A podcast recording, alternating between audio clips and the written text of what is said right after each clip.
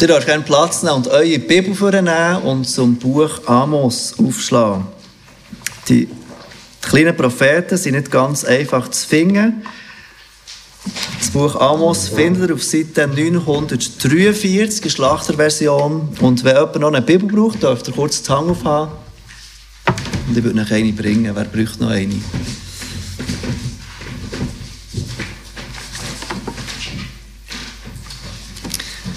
Kommen heute Morgen zu diesem dritten Buch der kleinen Propheten, das Buch der oder des Propheten Amos.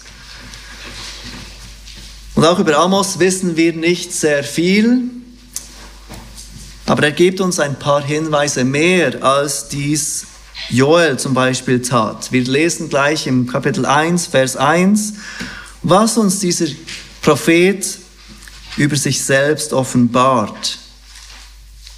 Amos schreibt Folgendes in dieser kurzen Einführung in Vers 1.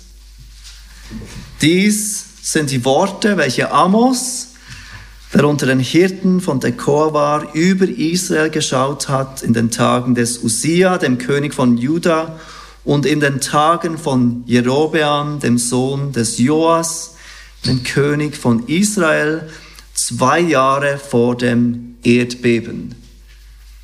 Ich habe nichts gefunden über dieses Erdbeben. Offenbar war dieses Erdbeben etwas Wichtiges, ein Erdbeben, das anders war als die Erdbeben, die in diesem Gebiet üblich geschahen, denn in diesem Gebiet gab es ab und zu Erdbeben. Auch Zacharias wird dieses Erdbeben erwähnen und so wissen wir, dass es ein gewaltiges Erdbeben gewesen sein musste. Aber Amos beschreibt sich als ein Hirte von Tekoa. Tekoa war ein Dorf südlich von Bethlehem Israel wurde ja im Jahr 921 vor Christus nach, dem, äh, nach der Regierung äh, des Königs Salomons aufgeteilt in dieses Nordreich Israel und in das Südreich Juda. Amos kam aus, aus dem Süden. Und er diente in der Zeit des Königs Usia im Südreich Juda und Jerobeam im Norden, also in der Mitte des 8. Jahrhunderts vor Christus. Amos gibt uns noch etwas weiteres über ihn zu erkennen, ein paar Details mehr im Kapitel 7. Und er sagt dort Folgendes über sich in Kapitel 4, äh, 7, Verse 14 und 15. Amos aber antwortete und sprach zu Amasia, und dann sagt er, ich war kein Prophet und kein Prophetensohn, sondern ein Viehhirt war ich und züchtete Maulbeerfeigen. Aber der Herr hat mich von den Schafen weggenommen und der Herr hat zu mir gesagt, geh, weissage meinem Volk Israel.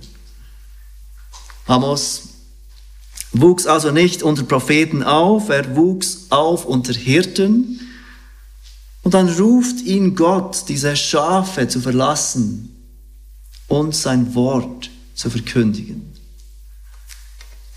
Der Herr beruft Amos nicht nur weg von diesen Schafen, sondern auch weg aus dem Südreich Juda, weg von dem, was ihm bekannt war. Weg von seiner Familie, weg von seinen Freunden, weg von dem, was er liebte und er sandte ihn ins Nordreich Israel. Und wir wissen nicht, was für innerliche Kämpfe Amos hatte. Es ist sehr wahrscheinlich, dass er die hatte, als Gott ihn zu diesem Dienst berief.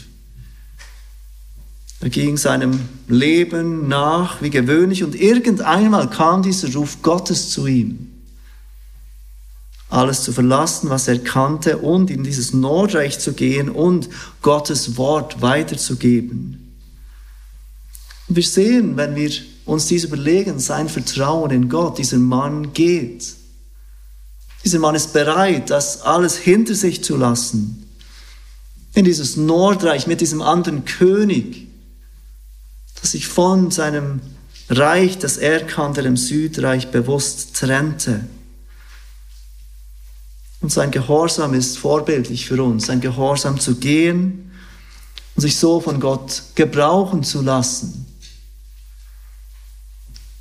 Hört, wie Amos in Vers 2 zurück in Kapitel 1 Gottes Wort beschreibt.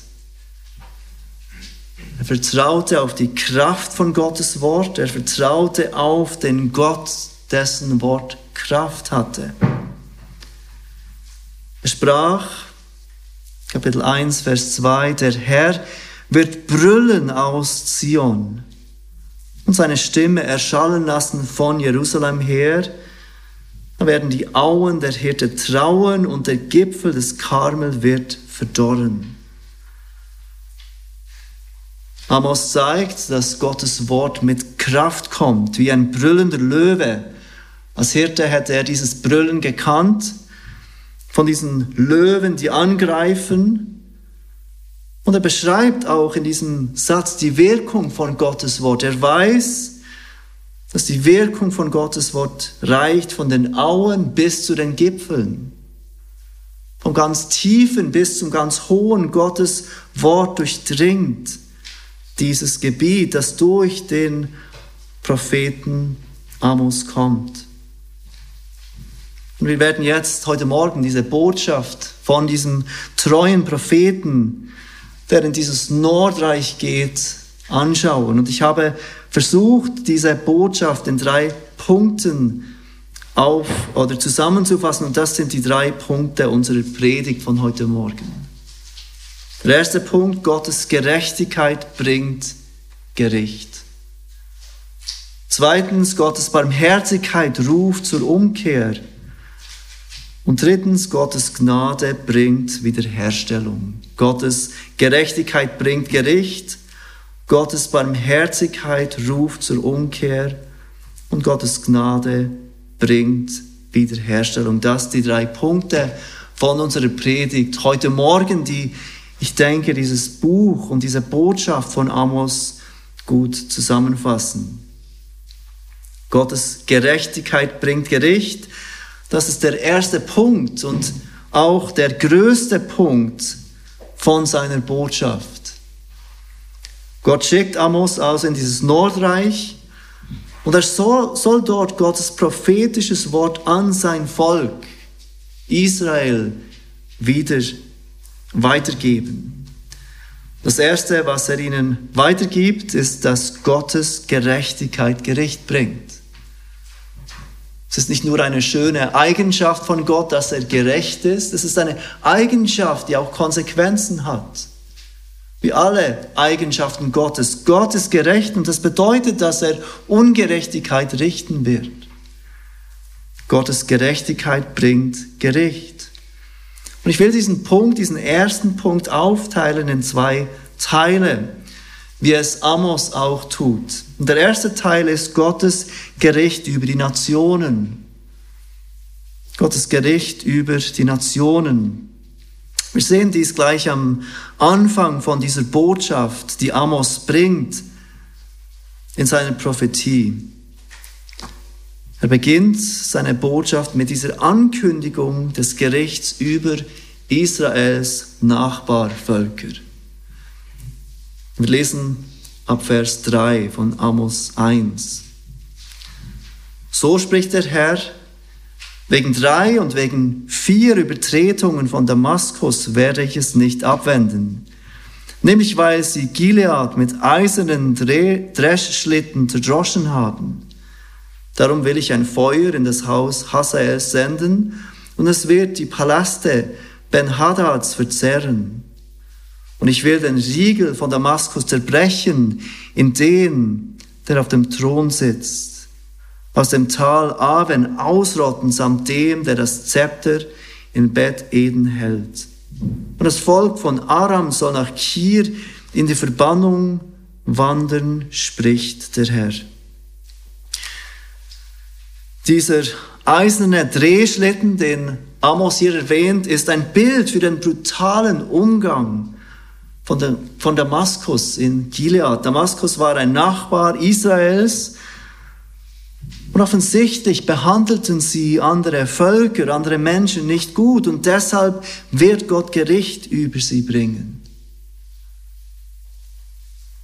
Dann geht er weiter und er erwähnt, Amos erwähnt, weitere Nachbarn von Israel. In Vers 6 lesen wir, so spricht der Herr, wegen drei und wegen vier Übertretungen von Gaza werde ich es nicht abwenden.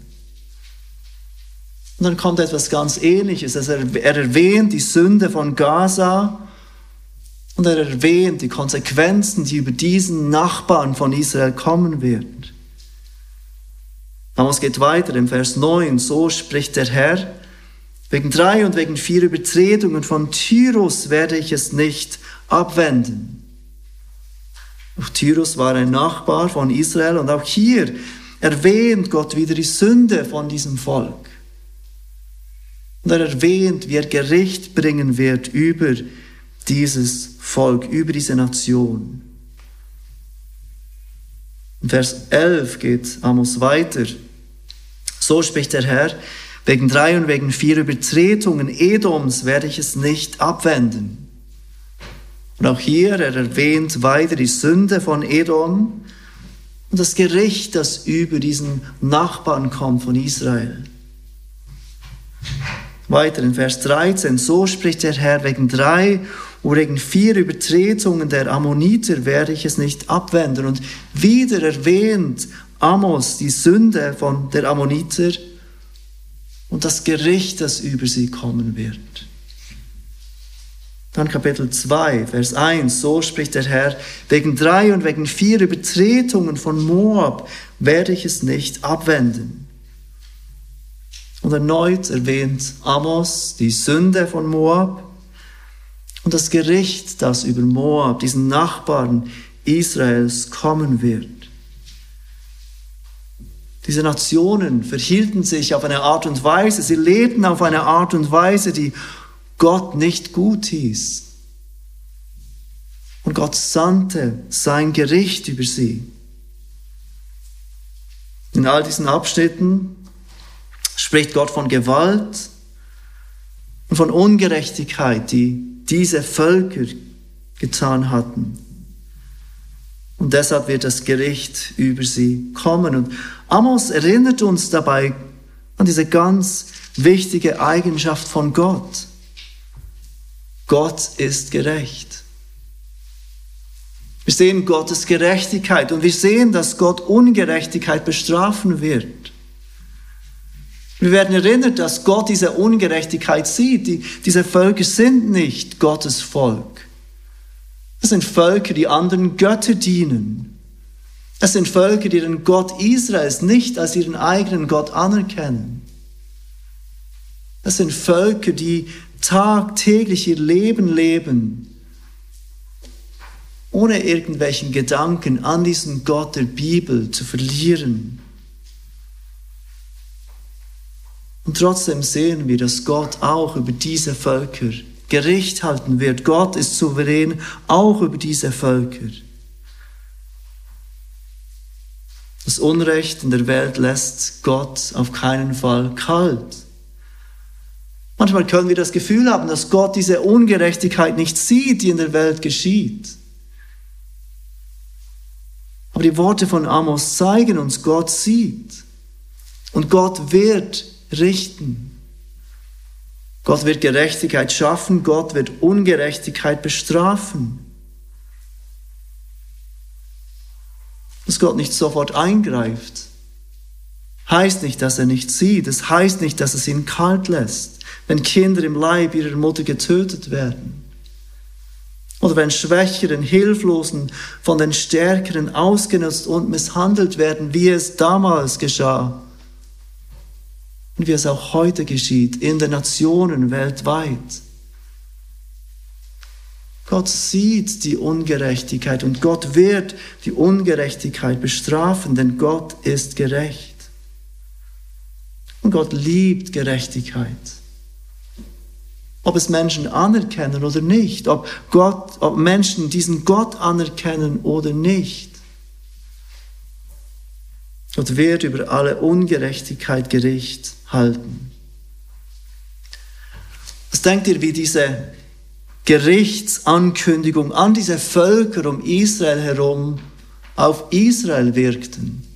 Was würde es mit diesen Israeliten, die Amos hören, tun? Wenn sie hören, Gott wird über diesen Nachbar Gericht bringen, Gott wird über diesen Nachbar Gericht bringen. Ganz sicher würden sie sich bestätigt fühlen. Israel würde es gut finden, was Amos prophezeit. Sie würden einverstanden sein mit dem, was er sagt. Sie würden zujubeln, dass Gott Gerechtigkeit bringt über die Nationen, über ihre Feinde.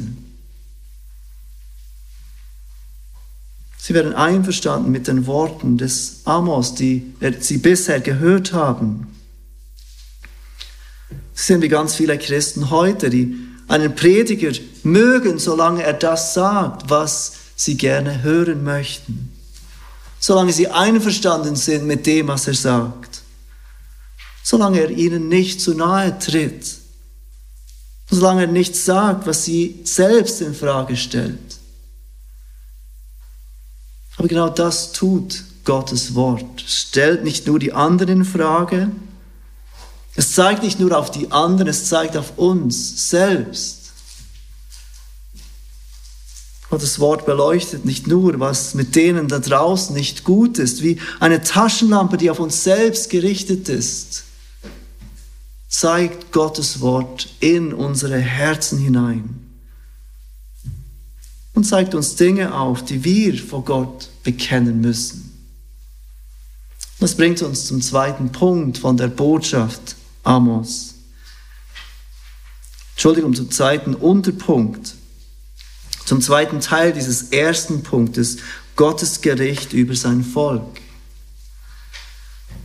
Das Nordreich, in welchem Amos dient, erlebte gerade eine wirtschaftlich sehr erfolgreiche Zeit. Es ging ihnen gut in vielerlei Hinsicht.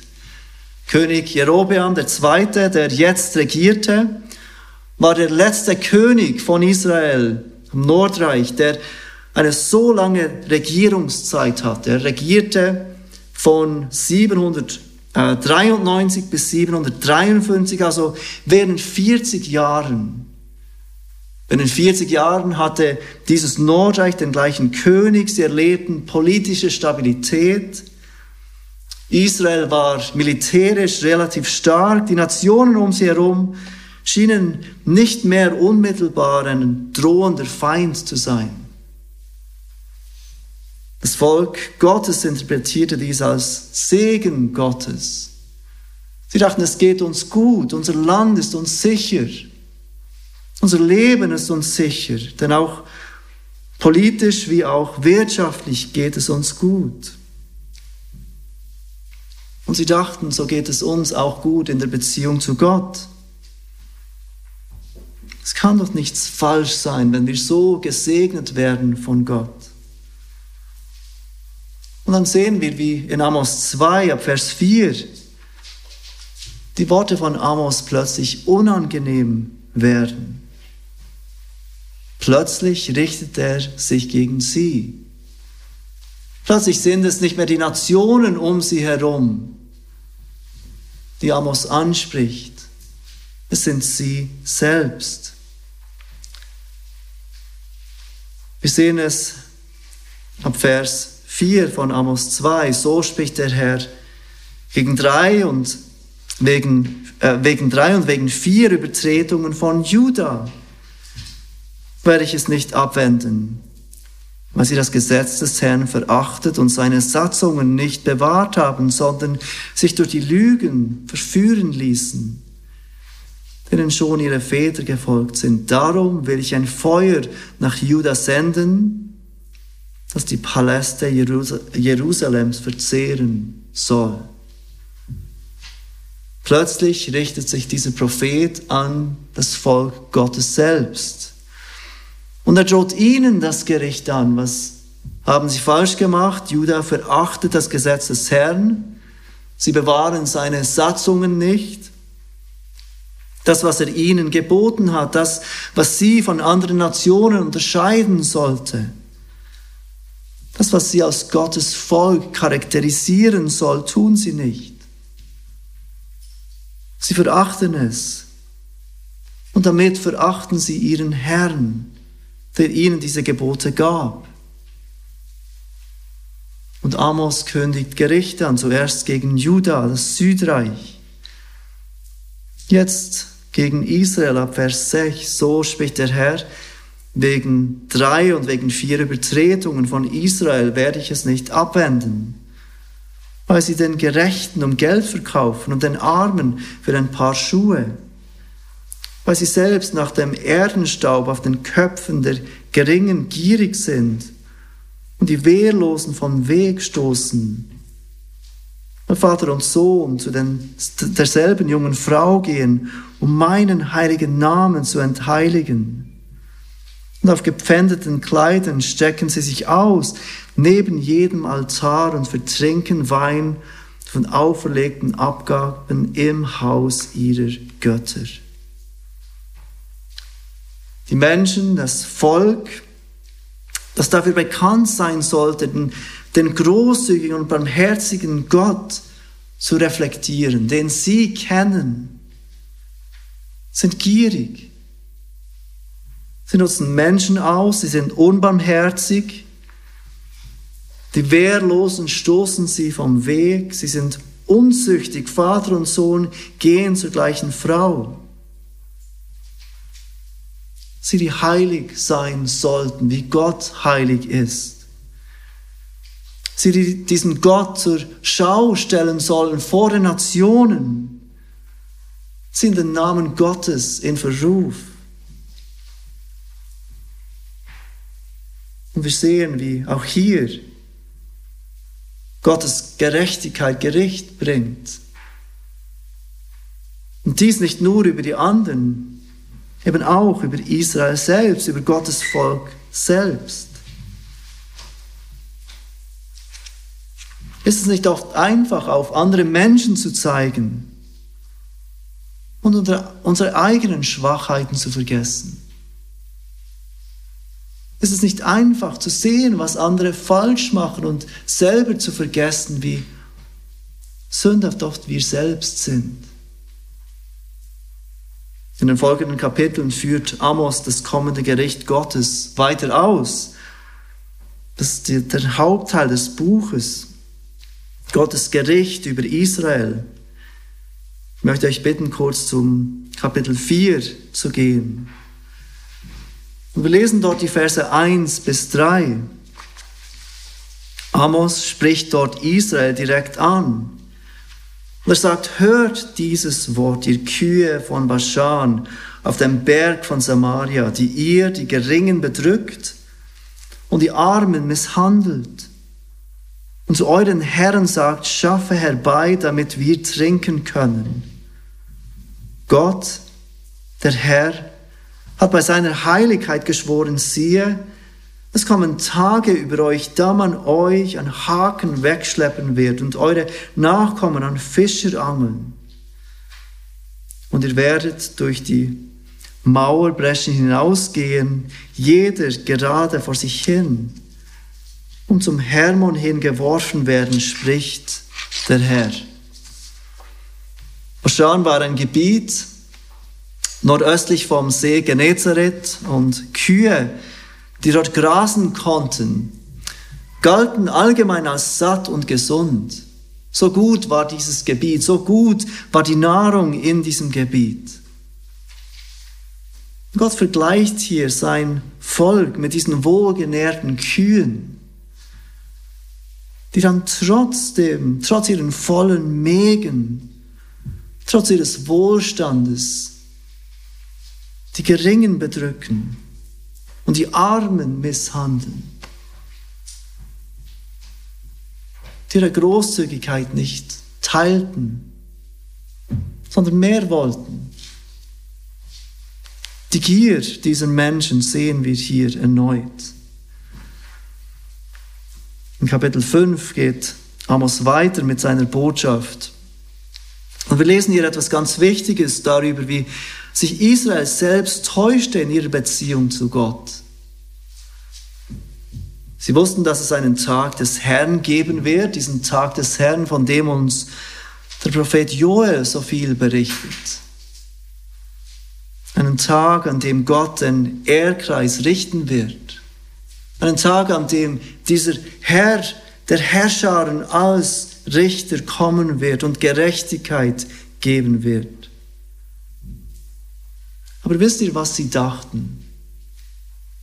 Was Israel dachte in dieser Zeit? Sie dachten, dieser Tag des Herrn ist ein Tag für alle anderen.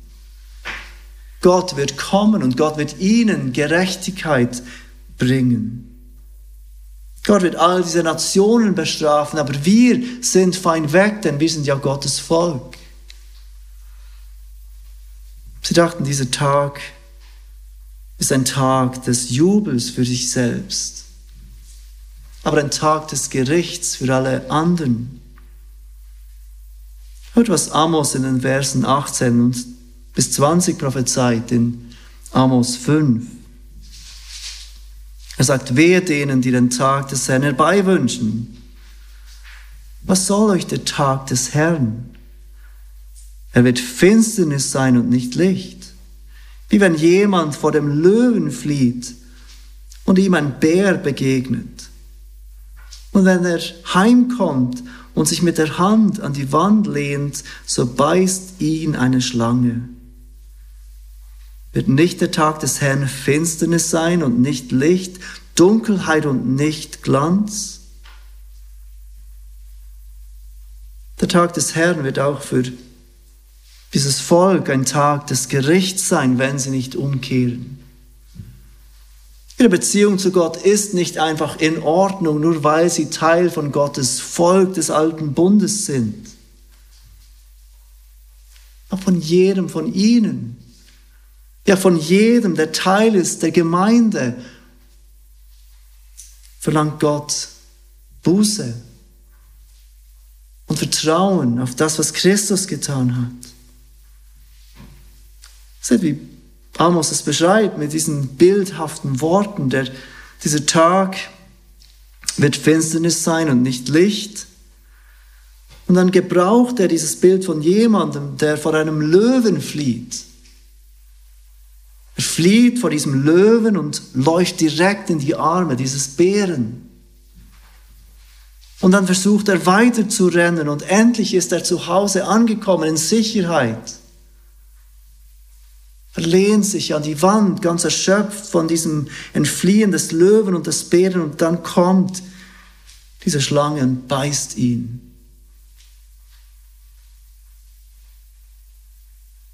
Amos zeigt, dass es keine Sicherheit gibt, diesem Tag des Herrn zu fliehen, als nur beim Herrn selbst. In Kapitel 5 spricht Amos auch ein weiteres Problem an von Gottes Volk in dieser Zeit. Der Gottesdienst, den Israel feierte, wurde immer mehr zu einem rein äußerlichen Gottesdienst. Er war nicht echt. Er kam nicht aus dem Herzen. Er geschah nicht aus Glauben und Vertrauen. Er gründete nicht auf Reue über die eigene Sünde und ein Ausstrecken nach dem Gott, der Menschen vergibt, aber auch Menschen verändert. Gott sagt durch den Propheten Amos die folgenden Worte, Kapitel 5, Vers 21. Ich hasse, ich verachte eure Feste und mag eure Festversammlungen nicht riechen. Wenn ihr mir auch euer Brandopfer und Speisopfer darbringt, so habe ich doch kein Wohlgefallen daran. Und das Dankopfer von euren Mastkälbern schaue ich gar nicht an. Tue nur hinweg von mir den Lärm deiner Lieder. Und ein Harfenspiel mag ich nicht hören. Es soll aber das Recht einherfluten wie Wasser und die Gerechtigkeit wie ein unversiegbarer Strom. Seht ihr, was Gott diesem Volk sagt? Sie sind ein Volk, die die Feste feiern, die Gott angeordnet hat. Aber Gott sagt, ich mag sie nicht riechen, eure Feste. Sie sind reine Tradition, sie sind nicht echt. Er hat keinen Wohlgefallen an den Brandopfern und Speiseopfern. Gott selbst hatte sie angeordnet. Sie sollten Gottes Volk erinnern, Tag für Tag, Woche für Woche, Jahr für Jahr, dass sie Vergebung brauchen, dass sie auf einen Messias warten. Aber sie wurden zu reiner Tradition, zu reiner Äußerlichkeit. Es hätte sie demütigen sollen, dass jemand oder etwas sterben muss für ihre Schuld. Stattdessen macht es sie stolz den anderen Nationen gegenüber. Es hätte die Gnade Gottes groß machen sollen und sie immer wieder daran erinnern sollen, dass Gott ein Opfer bringen wird. Aber es wurde zu einem äußerlichen Gottesdienst, es wurde zu reiner Tradition. Und Gott sagt, er schaut ihre Dankopfer nicht einmal an. Und auch die Lieder, seht, was ich sagt über ihr Singen. Er sagt, nimm diesen Lärm weg. Man mag es nicht mehr hören, wie diese Menschen zu ihm singen. Wie diese Menschen, deren Herzen innerlich weg sind, distanziert sind von ihm, ihn preisen. Sie preisen Gott für seine Herrlichkeit. Sie preisen Gott für seine Macht und Stärke. Sie loben Gott für seine Barmherzigkeit und Gnade, aber ihre Leben scheinen vollkommen unberührt zu sein von der Gegenwart dieses Gottes, zu dem sie singen und von dem sie singen.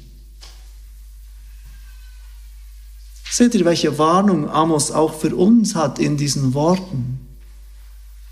Schnell, schnell kann es auch uns passieren, dass unser Gottesdienst rein äußerlich wird. Dass wir zusammenkommen Sonntag für Sonntag und wir singen von Gott, dessen Gnade wir preisen. Aber wir leben nicht in dieser Gnade die Woche hindurch. Nimm diesen Lärm weg sagt Gott diesem Volk des alten Bundes. Er will es nicht mehr hören, wie sie singen zu ihm, obwohl ihre Herzen nicht mit ihm verbunden sind durch Glauben und Vertrauen.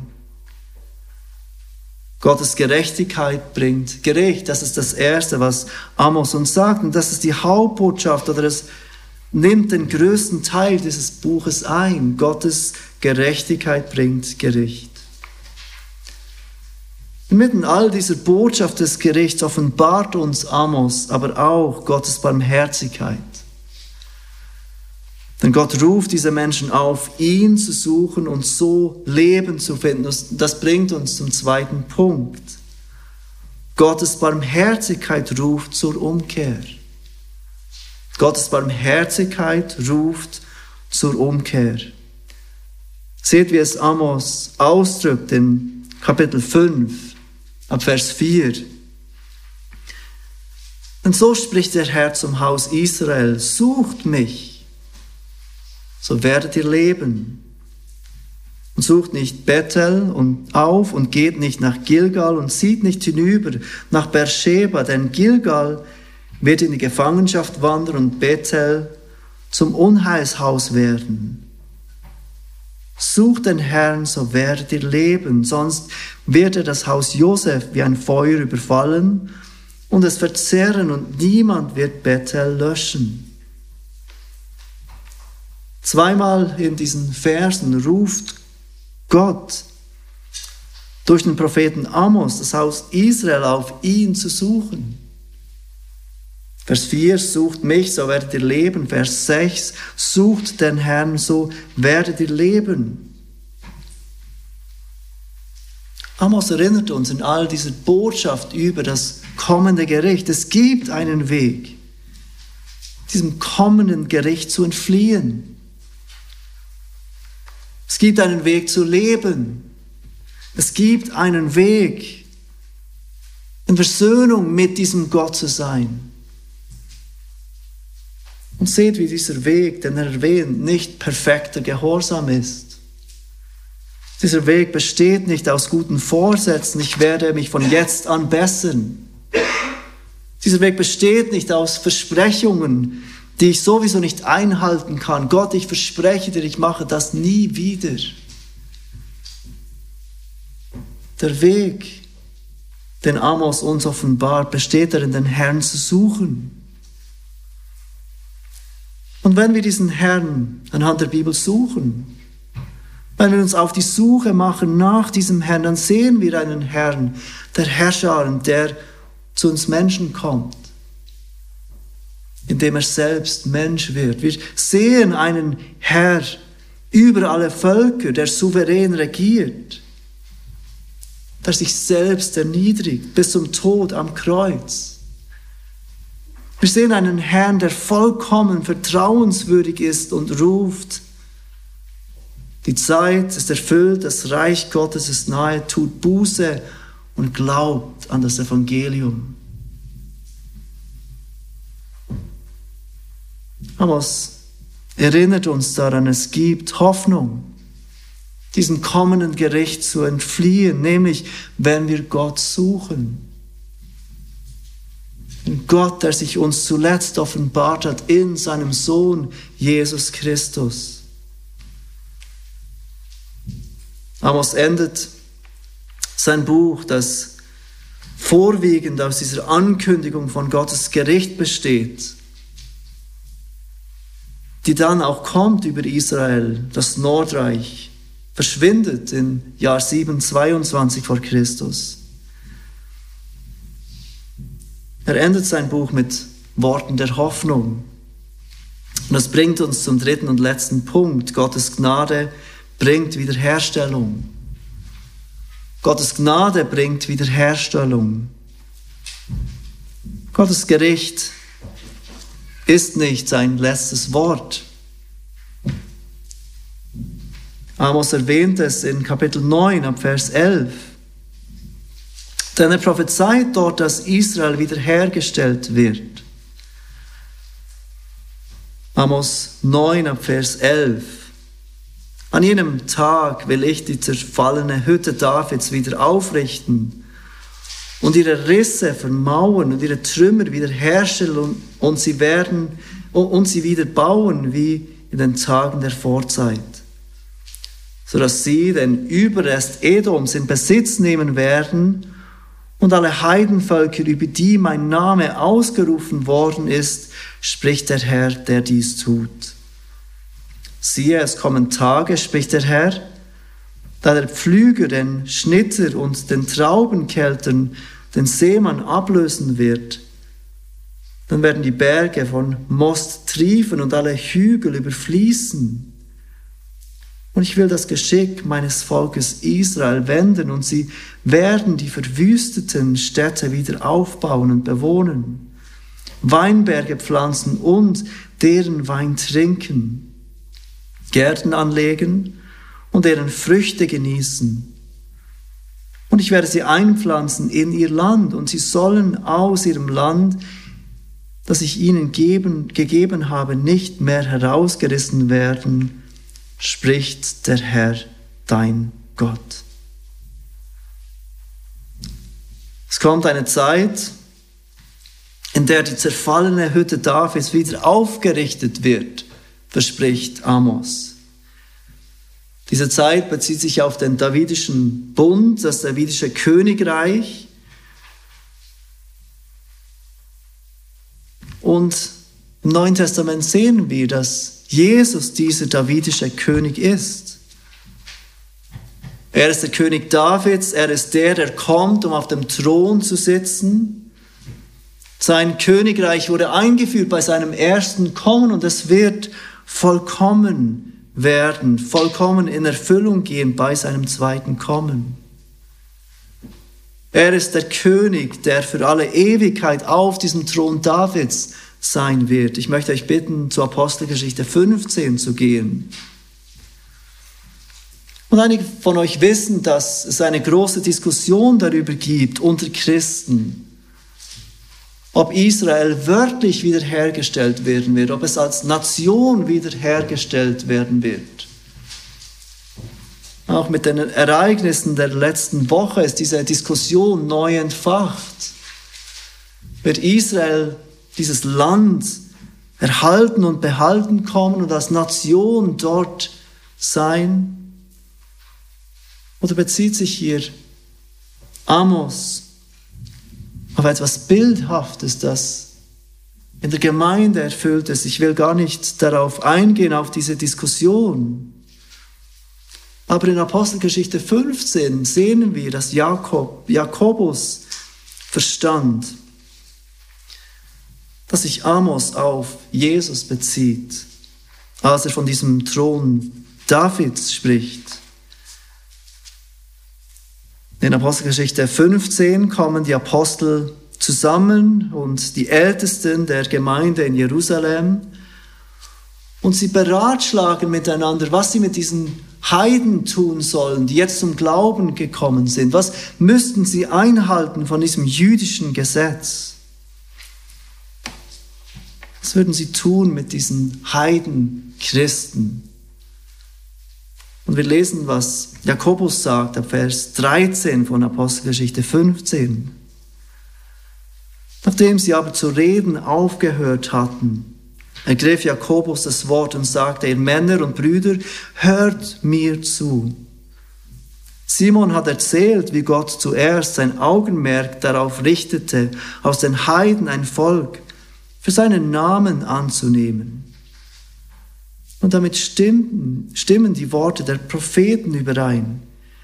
Wie geschrieben steht, nach diesem will ich zurückkehren und die zerfallene Hütte Davids wieder aufbauen und ihre Trümmer will ich wieder bauen und sie wieder aufrichten, damit die übrig gebliebenen der Menschen den Herrn suchen und alle Heiden, über die mein Name ausgerufen worden ist, spricht der Herr, der all dies tut.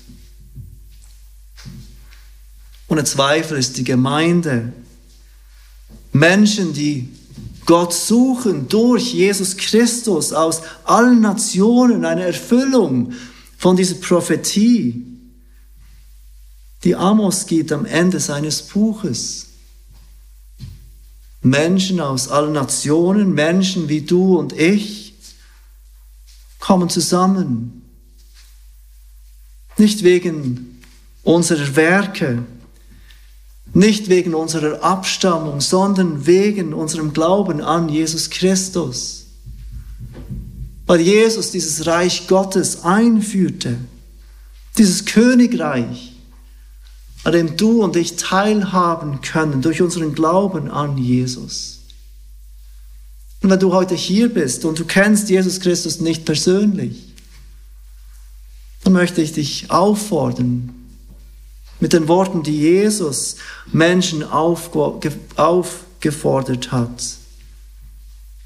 Tu Buße und glaub an die gute Nachricht. Der Prophet Amos spricht von Gottes Gerechtigkeit, die Gericht bringt. Er spricht von Gottes Barmherzigkeit, die zur Umkehr ruft. Und er spricht von Gottes Gnade, die Wiederherstellung bringt. Lass uns gemeinsam beten. Vater, wir danken dir für diese Worte, die du durch Amos an dein Volk des alten Bundes gerichtet hast und die auch für uns niedergeschrieben sind auf, als Warnung und als Erinnerung, dass deine Gerechtigkeit Gericht bringt. Wir bitten dich, dass wir diese Worte alle zu Herzen nehmen, dass wir alle unsere Herzen prüfen, dass wir bereit sind, unsere Schuld und Sünde vor dich zu bringen und zu bekennen und dass du uns hilfst, von neuem auf Jesus zu vertrauen, durch den allein wir Frieden haben. Amen.